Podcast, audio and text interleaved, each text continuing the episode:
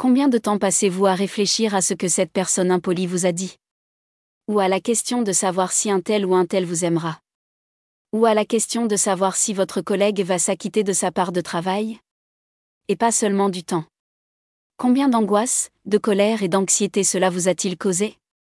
Marc Aurel, qui, en tant qu'empereur, a eu son lot de critiques et de subordonnés frustrants, a déclaré La tranquillité vient lorsque vous cessez de vous soucier de ce qu'ils disent.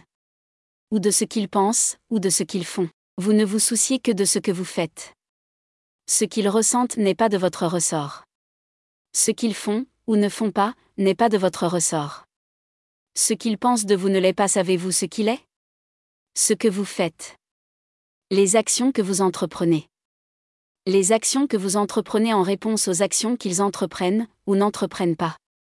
Concentrez-vous sur la partie que vous contrôlez, ne vous préoccupez que de ce que vous faites, et vous trouverez la tranquillité dont parlait Marc Aurel.